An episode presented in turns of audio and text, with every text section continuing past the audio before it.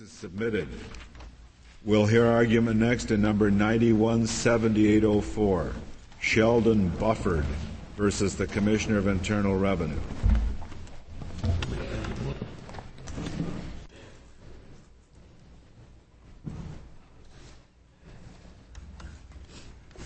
Mr. Filler, you may proceed whenever you're ready. Mr. Chief Justice, and may it please the court, this is a statute of limitations case. Petitioner recognizes that this court in the Badaracco case decided that a statute of limitations should be strictly construed in favor of the government. In this case, however, this court must add phrases to an otherwise clear and unambiguous set of statutory provisions in order to affirm the opinion of the Second Circuit below. Petitioner believes that this court did not intend in their prescription in Badaracco to mean that every time there is a statute of limitation issue, the government wins. The question presented is whether the three sections of the Internal Revenue Code provide a statute of limitations which bars adjustments to a shareholder's income tax return with respect to items appearing on an S corporation's income tax return. The three provisions are Section 6501A, Section 6037, and Section 6012 of the Internal Revenue Code of 1954 as amended and in effect for 1979, the taxable year at issue in this case.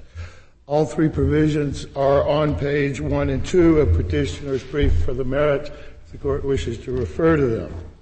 It is important to note that Congress in 1958 created an entirely new entity for federal tax purposes.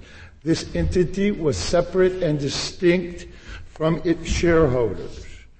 The IRS, not Congress, created a Form 1120S, which is separate and distinct from uh, the Form 1040 filed by the shareholders.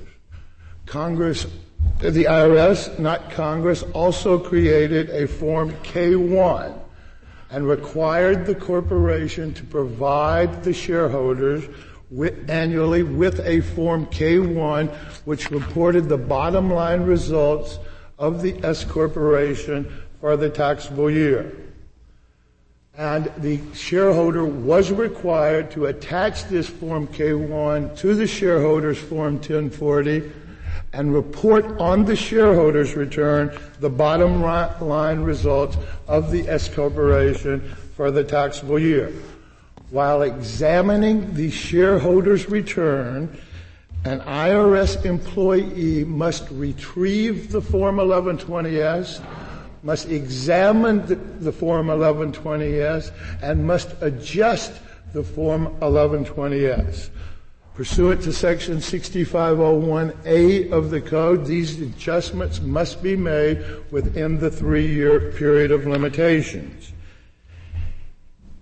Only then can the IRS adjust the return of the shareholder with respect to the items appearing on the S corporation return. If additional time is required for an adjustment to be made, the IRS employee may obtain an uh, uh, extension of the period of limitations for either the S corporation return, the shareholder's return, or both returns. In fact, that is exactly what the Internal Revenue Service did in, in the case at bar in 1980, the taxable year following the year in dispute in this case. And the 1980 taxable year is not before this court. Mr. Filler, could, could I ask you a question? What, what, what, um, what if this were a sub, subchapter C corporation? Okay. What, what is the normal uh, treatment of? Uh, I report something on my personal income tax return which turns out to be wrong because the subchapter C corporation gave me information which it also reported on its return that turns out to be wrong. Okay. The, the, now, what if it's more than three years ago that the subchapter C corporation did that? I think the government would not dispute, frankly, Your Honor, that if this were a C corporation and an adjustment of the C corporation were necessary in order to adjust a shareholder's return, and I provided such an example in my brief with respect to a dividend. Okay, if the if it was necessary to adjust a C corporation's return, that they would not and could not adjust a C corporation shareholder's return with respect to the item after the C corporation's period of limitations has expired. Well, why, why, is, why is that? Why is that? Because section 6012A2 of the code provides that a C corporation or a corporation subject to taxation, and by the way, provided that much prior to 1958 when the S corporation was created and carved out. Okay, now you, but you're trying to answer my question, I okay. take it. Yes, I am. I'm going to immediately add section 6501A of the code provides that a three-year period of limitation from that return, from the filing of that return, is applicable to the C corporation well, but return. Why should the running of the statute of limitation on the C corporation's return prevent an adjustment in the taxpayer's return when the taxpayer, when an extension was obtained with respect to him? Why is the government bound with respect to the individual taxpayer about some item on the C corporation's return? Congress created two separate and distinct entities. In the case of a C corporation, when originally created, it was what we call a separate and distinct taxable entity. It reports its items of income and deductions and pays a tax at the C corporation level.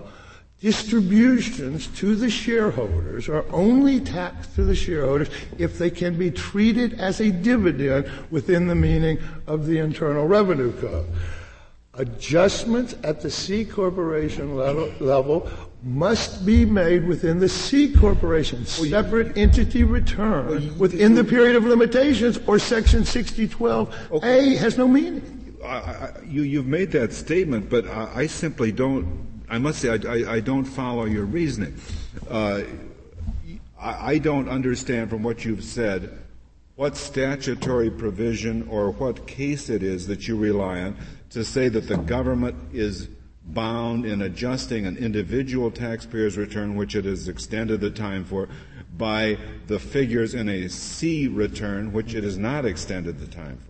Uh, I'm sorry I haven't made it clear, Your Honor, but let me try one more time. Maybe you've made it as clear as Section 6012A2 of the code requires a corporation subject to taxation to file a return. I know that. Okay. And Section 6501A says okay, that the period of limitations with respect to that return is three years from the date of filing that return. That adjustments to assess a tax within that period, whether the tax is on the C corporation or the C corporation shareholders, must be made within the three-year period applicable to the C corporation return. And frankly, Your Honor, 6501A2 says 6101. 6501A. 65 says all of what you have just said. I believe it does, sir, and I believe it says it clearly. I had the same problem as, as the ahead, Chief Justice did in, in your brief at page 12. You give this example. Uh, but in petitioner's cite, brief on page 12 yes. with the C corporation. Yes, but, but, but you cite absolutely no authority, no text, no statute, no regulations, no case. It's just an assertion. Well, now, the government doesn't frontally uh, deny what you say. Uh, it may do so at oral argument, but uh, it seems to me that's the whole issue in the case. Uh, suppose that a, a, corporation makes a distribution, it, it treats it uh, as as not out of earnings and profits. Uh, the corporation's tax year closes, and it's then found that there was. Uh, it, it's very clear that this was a distribution made out of earnings and profits. Uh, it, it's not clear to me why the shareholder can't be uh, charged with a dividend. I think I know the answer, Your Honor. In fact, in order to have a case for me to cite, the government would have had to attempt it at least to assess such a tax against the shareholder after the C corporation's return was filed. In all my research, Your Honor, I was unable to determine or find such a case, and I provided that example in that the. In, that indicates that that's the very question before us to be decided. Uh, you, you state uh, as as a premise what is really the question in this case. Well, I, I, I think, Your Honor, that uh, there, there is uh, authority in the terms of, of corporate tax textbooks and other materials, Bittker and Eustice, etc., of other authorities that have always, I think, interpreted the C corporation's period of limitations under 6501A to be the filing of the return the date of the filing of the return under 6501A, and that in order to adjust the C corporation's return with respect to tax imposed either on the C corporation, it's a separate taxable entity, or the shareholder, it must be done within the period of limitations of the C corporation. Mr. Three years from date of filing. Sorry. 6501A to me does not say what you said it said. It does not say, say that the government is bound uh, not to examine into uh, the taxpayer's return on matters that are covered in the C return just because the C return period is expired. Well, it says, except as otherwise provided in the section, I'm going to go to reading it just for a moment. The amount of any tax imposed by this title shall be assessed within three years. Okay, now, his, okay, now stop there. Okay. Is, is that the critical language? Okay. Is, no, is that the oh, critical? The critical language is three years after the return was filed. What is, the is government that, wishes that, is oh. that the critical language right there? Yes. Okay. They are assessing the, the they are assessing this w- under an extension of the three-year period on the individual. Yes, Your Honor, but there are two separate and distinct entities, and I don't think you can fail to recognize that. There are well, two separate and distinct taxable entities know, in but, the case of a C But you are simply stating, as so far as I know, without pointing to any statutory authority, that the government cannot re-examine anything that comes out of a C return on an individual's return if the time for examining the C return hasn't been extended. Now, I simply don't see in your reference to 6501A anything that deals with that. Maybe you derive some implication from it, but it certainly isn't expressed. Well, I can only say, Your Honor, that in thorough research, uh, that there is nothing from anyone or any source or any material written to believe that Congress was not clear. This, I mean, of course, 6501A and C corporations were created back at the, almost at the beginning of the uh, history of the uh, income tax back in the late teens, 1914s, 15s was the whole concept developed that this C corporation was a separate taxable entity. The S corporation that we have confronted with today is an entity created only in 1958 where in effect you might say part of the heart of the C corporation was pulled out and part of the provisions of the for the S corporation were enacted okay, to change the implications in some ways for a C corporation. But many of the similarities of C corporate tax treatment are the same for S corporations as they are for C corporations. Okay. We'll resume there at one o'clock.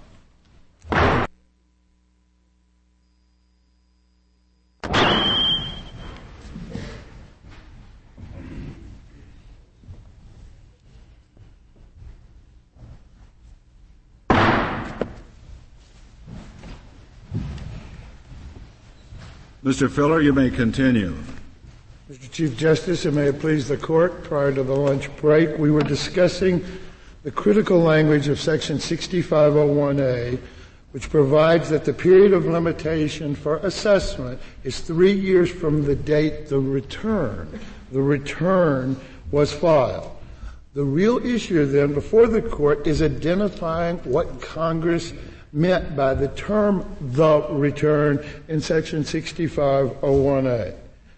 Petitioner's position is that the return can only be identified in the case of an S corporation with reference to the second sentence of section 6037 of the code, which provides that any return filed pursuant to this section which must mean every return filed pursuant to this section shall, for purposes of Chapter 66 relating to limitations, be treated as a return filed by the corporation under Section 6012. There is nothing in the language of Section 6501A that refers to the shareholder's income tax return as the relevant return for purposes of beginning the running of the period of limitations.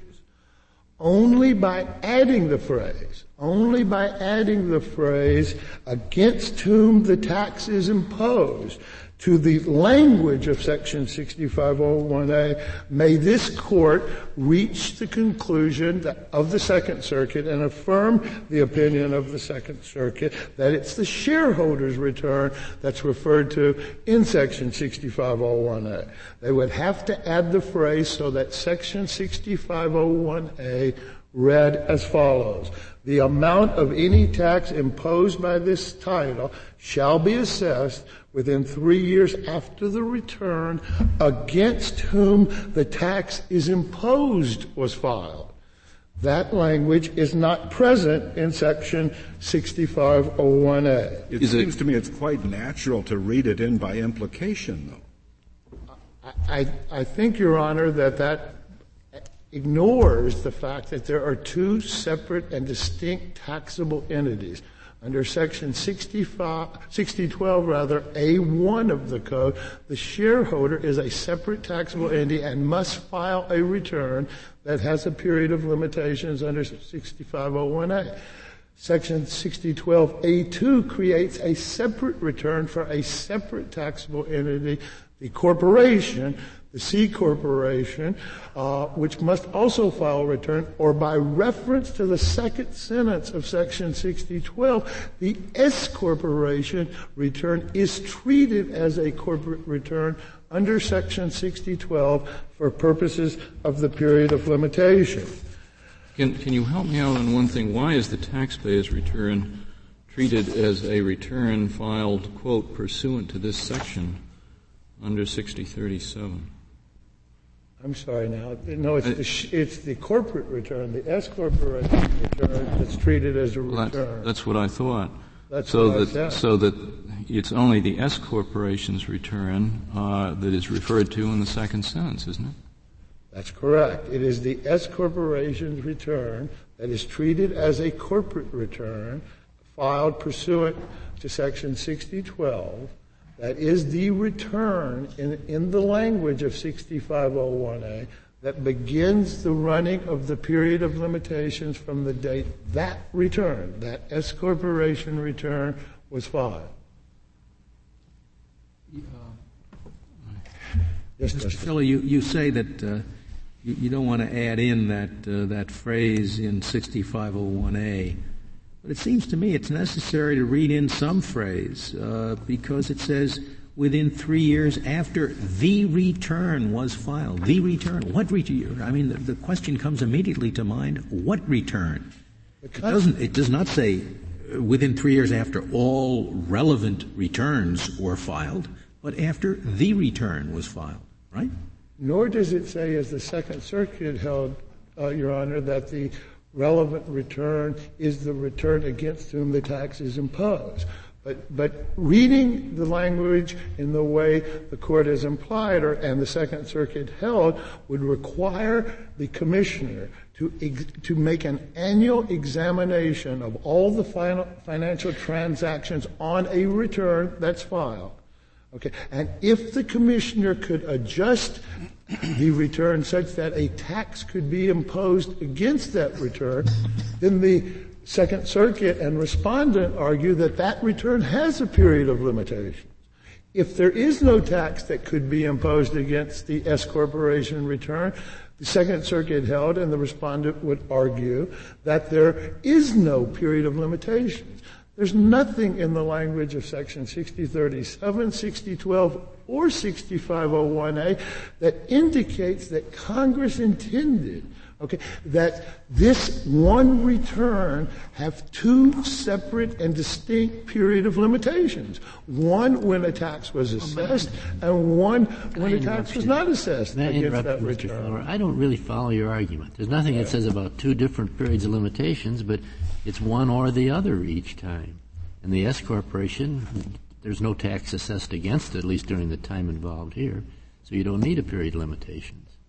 Well, then, if you, reading it that way, Your Honor, you've ignored the, or read out of the code, in effect, repealed effectively, I think, the second sentence of Section 6037, which says any return filed pursuant to this uh, uh, section, which means every S corporation return, whether it's subject to tax that's or whether any, it's any, not. That's subject. any return filed pursuant to 6037, right? Which, which, if you read the first sentence of sec, is the return required to be filed annually by every S corporation? All right. Okay, so the first sentence says they must file a return, and then Congress added a second sentence that says any return filed pursuant to this section, okay, has a period of limitations for purposes of Section 6501A as a corporation. It's, the return is treated as a corporate where return. Where do you get the cross-reference to 6501A? Because Section 6501A provides the limit, period of limitations for all returns required to be filed. Whether, and all returns that are required to be filed are under Section May I go one step at a time? I apologize. Where do you get the reference to 6501A out of 6037? Because Section 6037 says it shall be a corporate return, it shall be treated as a corporate return under Section 6012. And when you go to Section 6012 and you have a corporate return filed, the period of limitations for the filing of that return and all returns filed under 6012 is Section 6501A. So Section 6037 puts us in 6012, which puts us in 6501, because there's no other way to create a period of limitations I mean, it's for that. implicit. It's not explicit. It's, it has to be implicit, Your Honor, because there's no way to ever create a limitation period for that return, even if it was capable of a tax being assessed. If you don't get to 6012, Okay, from 60, the what, second What purpose does the limitations period serve with respect to a return with uh, for which no tax is uh, pursuant to which no tax is paid?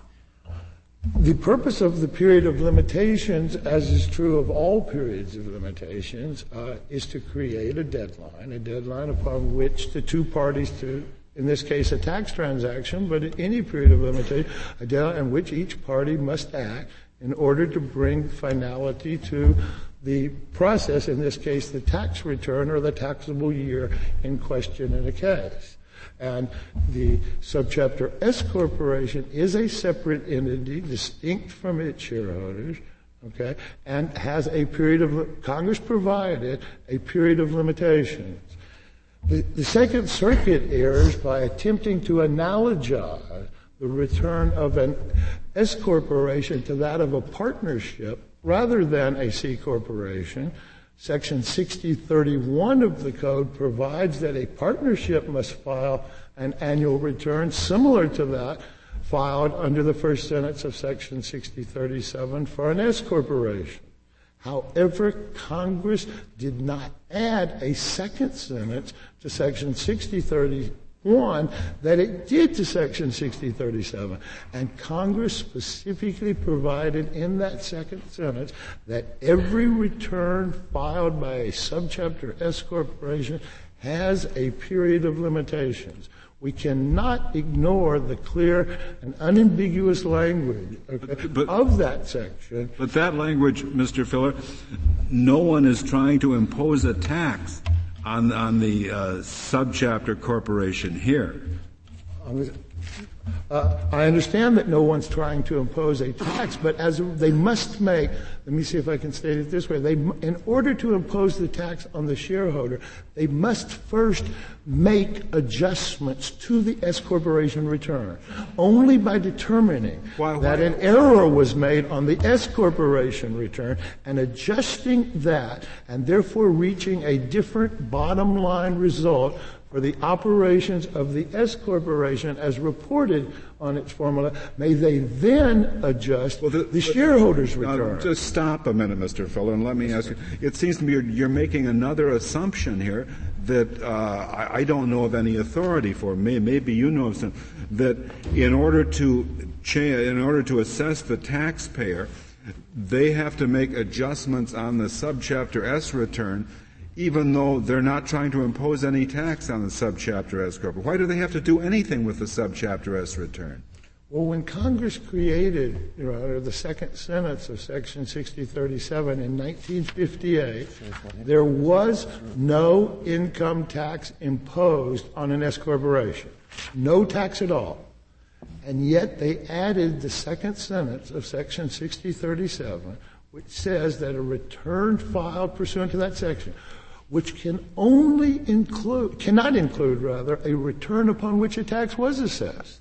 In 1958, when they added, and your interpretation or your attempted interpretation of that sentence effectively repeals the sentence from 1958 until 1966, when for the first time Congress added a tax directly on an S corporation.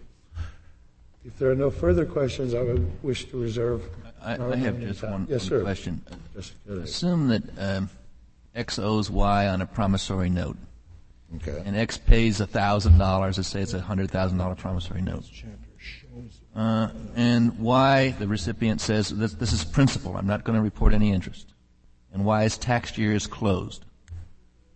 X leaves his year open. Can the government go back and say um, that this is uh, that this is not interest, that it's just principal?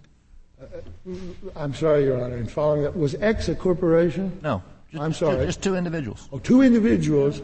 One X loans Y money, and, and Y pays, and X pays Y interest? There's, there's, there's nothing that says they have to be treated consistently, is there? The, is there anything that says that the debtor and the creditor in a case must be treated consistently? Right. Uh, if, assuming one year, one person's year is closed, so the IRS can't do anything about it. The yes, I, I believe that, that that is correct. That should the the payee, shall we say, of the interest not have reported it, but the payor deducted it. Okay, and the period of limitations lapsed on the payee. The IRS could not come in and add that to the payee's income. That, if that's your question, I'm sorry. I, I, hope I answered it. In other words, if there's two parties to a transaction, they, the tax year for one can close and the other remain open, and the IRS is not foreclosed from adjusting one the, the, the open taxpayer's return, is it? I know, but there's no interrelationship in the in the very in, real sense of a shareholder and owner of a corporation between two individuals who simply loan and borrow money. I don't think, Your Honor. I'm not sure the analogy flows.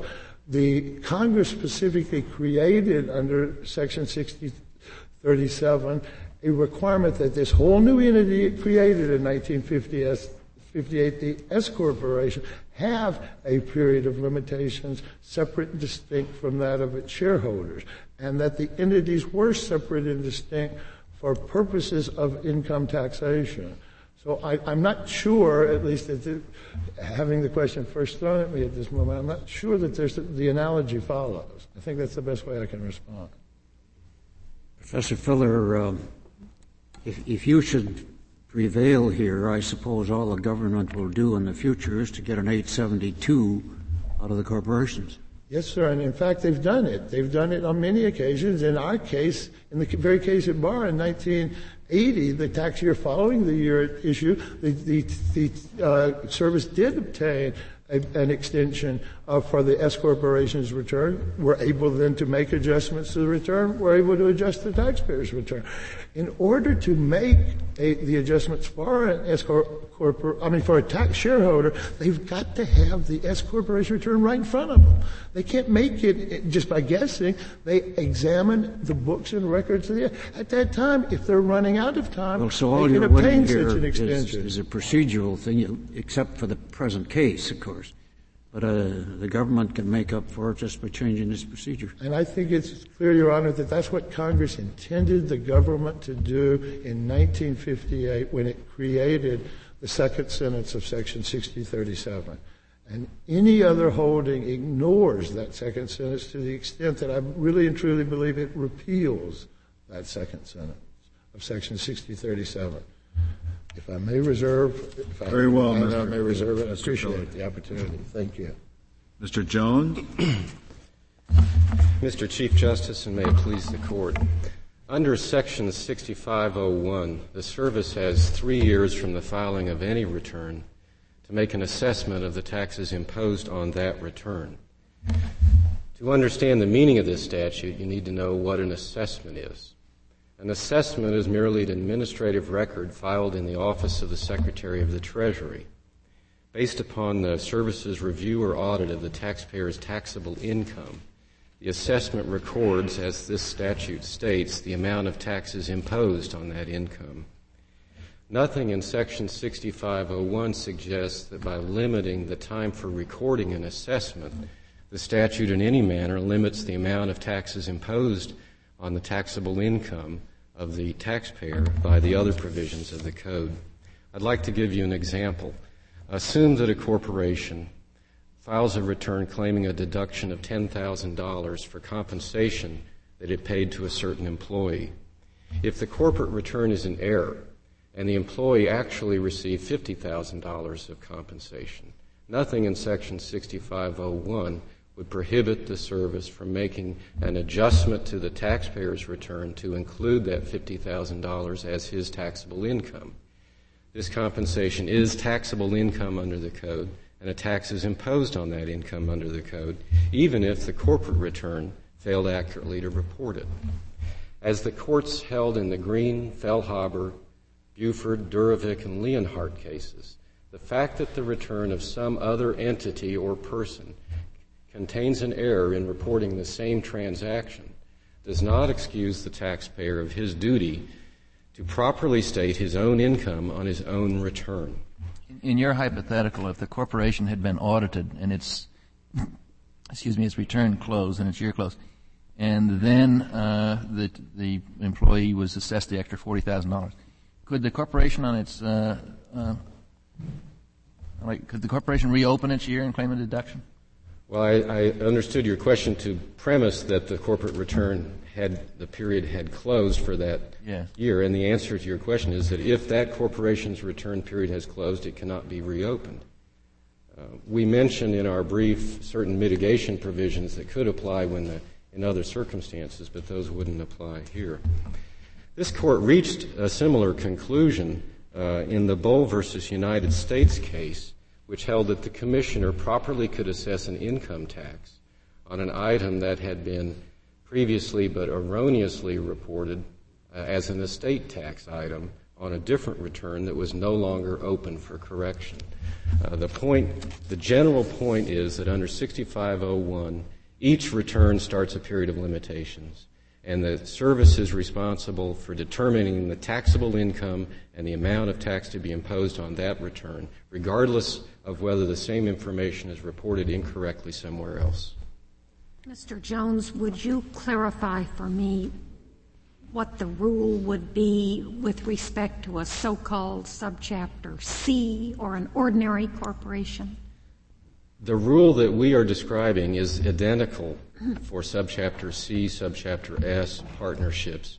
Whatever other return has been filed, the information on that return does not prevent the commissioner on a timely basis with respect to the individual who received that income from adjusting, making adjustments on the individual's return. So you disagree with the petitioner's reading of the statute and his description of what the rule would be for a different type of corporation? Yes. Uh, we disagree with his reading of 6501. We also disagree with his reading of 6037, which deals only with subchapter S's. Do you have any authority for the answer that you've given to Justice O'Connor? Well, the, the, this court's opinion in the Munter case is the closest direct authority on that question, although we think that the proposition uh, is answered by all of the cases that I've already cited, which hold that ret- an error on some other return doesn't prevent an adjustment on the taxpayer's return. Uh, the Munter case held that uh, the service could recharacterize income as dividend income, even though it had been claimed to be a return of capital by the taxpayer. The, the service was allowed to adjust the, the shareholder's return many years after the events uh, had occurred that were the basis of this characterization issue.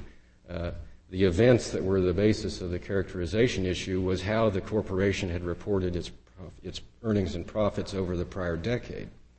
Uh, so the fact that the corporation in the Munter case had taken a certain position with respect to its earnings and profits uh, and did not prevent the commissioner from restating, uh, uh from, re, uh, from adjusting the shareholder's return properly to state the shareholder's income.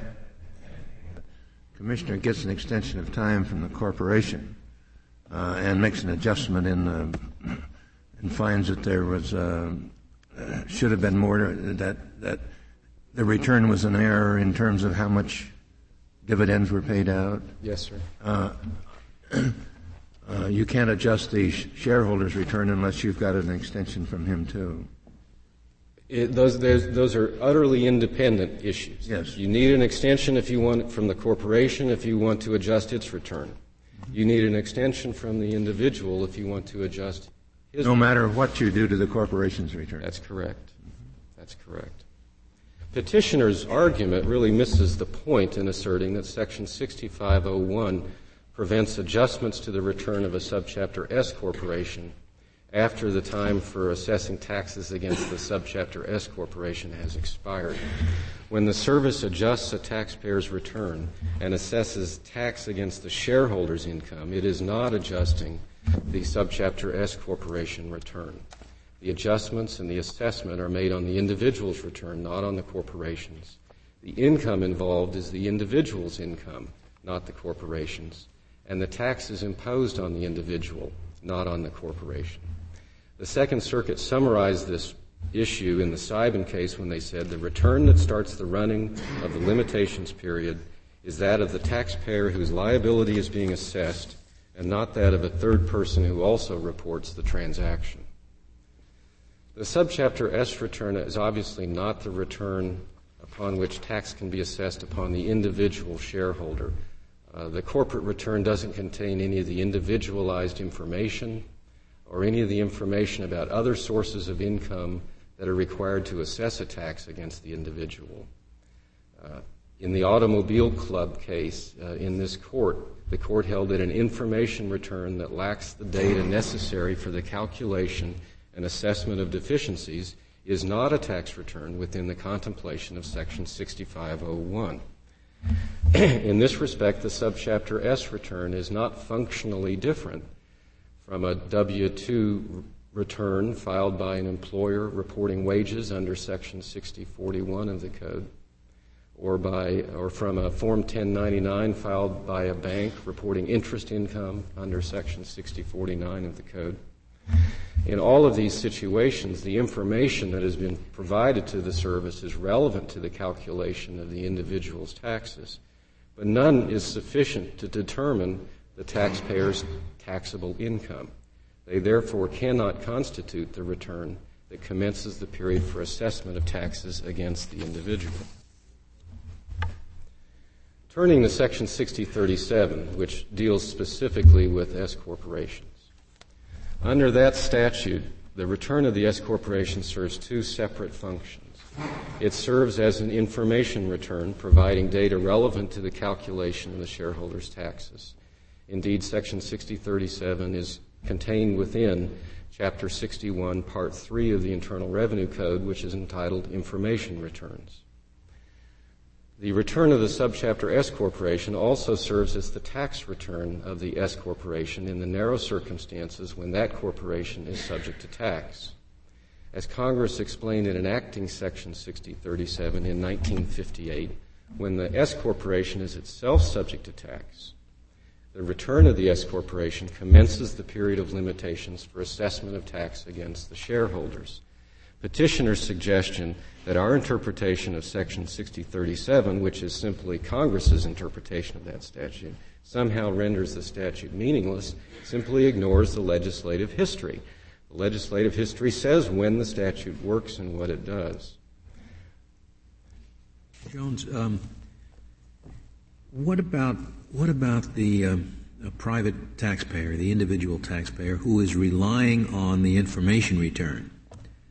Uh, do I understand the situation to be it, uh, thus that if there is a mistake in the information return that is against the government's interest, the government can ignore that mistake, make believe it never happened, and go against the individual as though the the uh, S corporation had filed properly, right? I believe that's correct. Now, what if the mistake is in the other direction?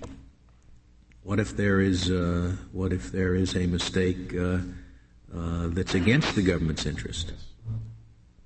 In that situation, the shareholder, if he overreported his income, would be entitled to seek, if appropriate, a refund.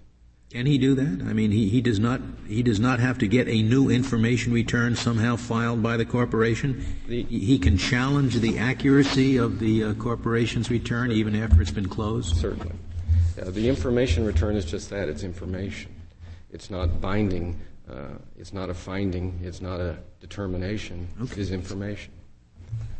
I assume from your position that if the shareholder knows or should have known of an error in the sub S return, that um, you could assess a negligence penalty against him for following it?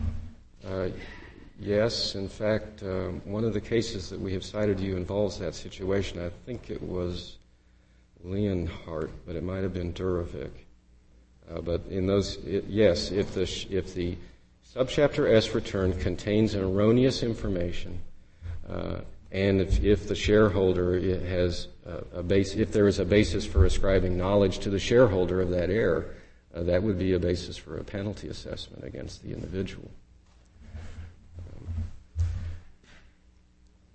in enacting the unified accounting procedures for large partnerships and large S corporations in 1982 in the statute known as TEFRA, Congress agreed with the case law in stating that under present law, the filing of by the corporation of its return does Mr. not. Jones, it would help me if you could lift your voice a little bit. I'm sorry. And, uh, don't speak quite so softly. How far back should I go? I'll start the whole sentence. Uh, in enacting the unified accounting procedures for large S corporations and large partnerships in 1982 in the statute known as TEFRA. Congress agreed with the case law in stating that under present law, the filing by the corporation of its return does not affect the statute of limitations for the individual shareholders. In a limited category of cases for years after 1982, Congress changed that result. In the ordinary case, however, involving 95% of subchapter S corporations that have five or fewer shareholders, Congress retained the pre-existing provisions of Section 6037.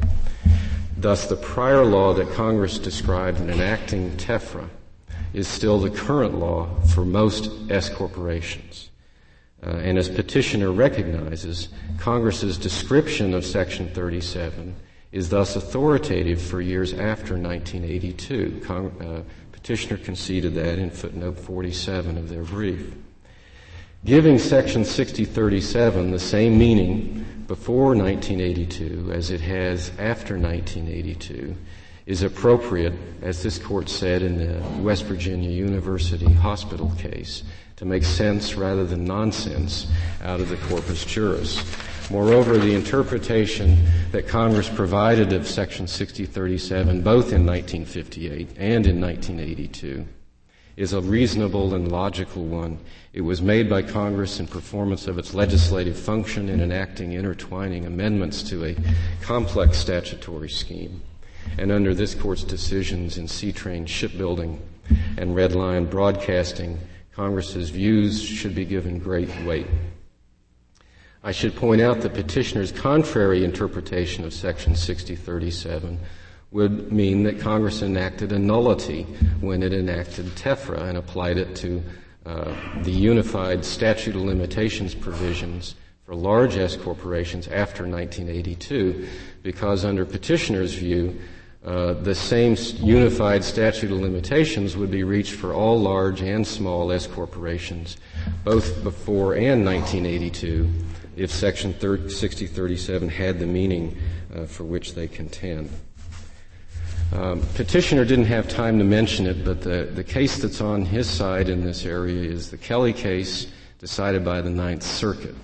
And what the Kelley decision held was that it was more fair if the statute of limitations for the shareholder and for the corp- S corporation were coterminous. The court reasoned that the shareholder may have difficulty obtaining necessary books and records uh, after the period of limitations has expired for assessing taxes against the corporation. Um, the courts of appeals in the Green, Fehlhaber, and in this case, uh, all explain why that concern has no weight. Uh, taxpayers often need information from third parties. Uh, there's nothing exceptional about that. Uh, and indeed, in the context of S corporations, they have even a greater ability to obtain the information that they desire because, by definition, there are few shareholders, each of whom is likely to have a greater input in the operations of the corporation. In fact, in this case, uh, Mr. Bufferd is the secretary and treasurer of Compo. He quite obviously had the ability to obtain and retain any records that he wanted. Uh, and just to gild the lily, the records in this case have no, have no meaning because uh, petitioner conceded from the outset that the, uh, that the deficiencies that the uh, service found in the return were correct on the merits. Uh, he hasn't contended that the books and records would somehow change that. Uh, in any event, whatever force the concerns expressed in the Kelley case might be, they provide no basis for ignoring the, the plainly limited language of Section 6050, 6501 or the clear history of 6037 and its clear provisions. Uh, by limiting the time for assessing taxes, Section 6501 does not limit the amount of taxes to be assessed on a proper accounting of the taxpayer's income. Uh, I would only uh, like to make one other point in response to a question by Justice Blackmun. Uh, um, Justice Blackmun brought up the fact that it is it is possible, it is conceivable for the service to obtain extensions from S corporations and thereby avoid this uh, this issue. Um, while it may be possible and conceivable, the commissioner has no leverage over S corporations to require them to cooperate and provide an extension, uh, for the simple reason that the S corporation has no liability for taxes. Uh, in the normal case, uh, it is possible to obtain a, uh, it, is, it is possible that a taxpayer might have an interest in, obta- in granting an extension because if he doesn't, the commissioner will then have to assess the highest supportable level of taxes. But there is no such reason uh, or ability to coerce or obtain an agreement from an S corporation because it has no exposure to taxes and the commissioner has no basis to require it to give an extension. I, since time permits, I'll just take one other second to talk about um, the suggestion that the legislative history of Section 6037 uh, only contains one example and that our position relies upon only that example. Uh, what the history of Section 6037 says is that the return of the corporation will constitute the return of the, uh, um, rather, the return of the corporation will commence the statute running against the corporation uh, when it is uh, not entitled to subchapter S treatment. Um, there's more than one reason why a corporation would not be entitled to subchapter S treatment, but uh, in addition, a subchapter S that is entitled not to pay a tax can have that, even in 1958, can have that entitlement terminated if he receives, if that corporation receives too much income from what are called passive sources or from foreign sources. Uh, and those provisions are also set out in uh, footnote 17 of petitioner's brief. Thank you very much. Thank you, Mr. Jones. Mr. Filler, you have one minute remaining. I can only go back to the beginning, and that is that the second sentence of section 6037 provides any return filed by an S corporation shall be treated as a return of a corporation pursuant to section 6012. The Second Circuit makes a major, and the respondent, major chronological error by attempting to interpret Section 6037 in 1958 as a provision that only applies to a corporation when it is subject to tax. In 1958, the subchapter S corporation was not subject to tax. It was not until 1966 eight years afterwards that a tax was first no, imposed he makes the on point an S corporation. It might not have thought it was subject to tax, but it didn't qualify as S corporation status, and therefore you need to limit the period in which a tax might be assessed against it when it made the, mistake. The committee reports in the 1958 legislation specifically provide that a, the Congress knew that a subchapter S corporation was not subject to tax. But the taxpayer might have made a mistake in thinking it was qualified. The person who prepared the S corporation return might have erroneously thought it was qualified as an S corporation when in fact it was not. The period of making that determination is then set by the statute of limitations. Yes, but the, in that case, Congress could not have drafted the Senate second sentence saying any return filed pursuant to this section or every return filed pursuant to this section, because every return would have to include returns in which the corporation had properly elected to be an S corporation. Thank you, Thank Mr. you, Your Honor. The case is submitted.